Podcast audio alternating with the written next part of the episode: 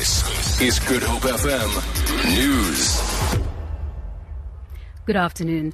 The airports company South Africa has confirmed reports of one of two stowaways, or that one of two stowaways has died after falling from a British Airways jet that was flying from OR Tambo Airport in Kempton Park on Gauteng's East Rand to Heathrow in London. The second man is in a serious condition in a West London hospital after surviving the 12,000 kilometer ordeal. Airport company South Africa's Colin Naidu says it's not yet known if the men are South African. We know that the relevant authorities in London are currently investigating the matter and making every effort to establish people's identity. At this stage, we cannot establish their nationality, and uh, we are currently working with the South African Police Services to investigate the matter and establish the facts relating to the incident. Eskom in the Western Cape says the new load shedding schedule will provide some relief to consumers. The power utility has announced that they will be implementing a new schedule from the 1st of next month. Eskom head in the province, Alvi Lester.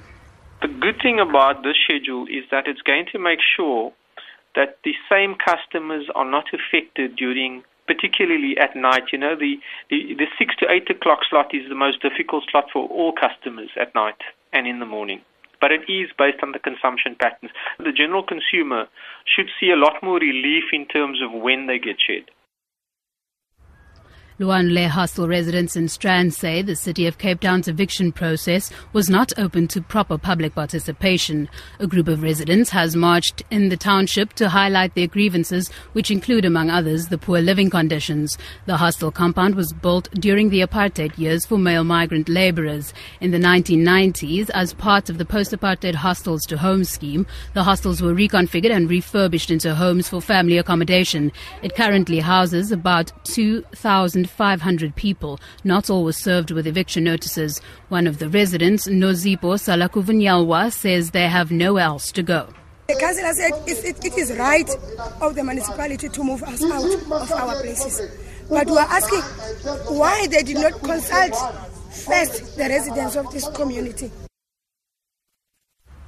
Confidence in organized religion is at an all time low among Americans, and the church has fallen in a ranking of the country's most trusted institutions.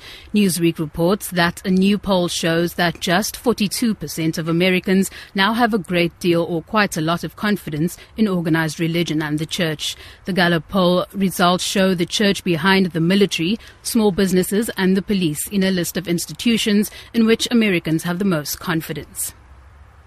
And finally, Cyndi Lauper, Van Morrison, and Lady Gaga have all been inducted into the Songwriters Hall of Fame. The stars received their honors at a three hour ceremony in New York, and many expressed surprise in their acceptance speeches. Country artist Toby Keith, who has sold more than 40 million albums worldwide, and Bobby Braddock were also honored. Gaga also won the Contemporary Icon Award, receiving her trophy from jazz star Tony Bennett, with who she recorded her an album of duets last year. For Good Hope FM News, I'm Danielle Buzet.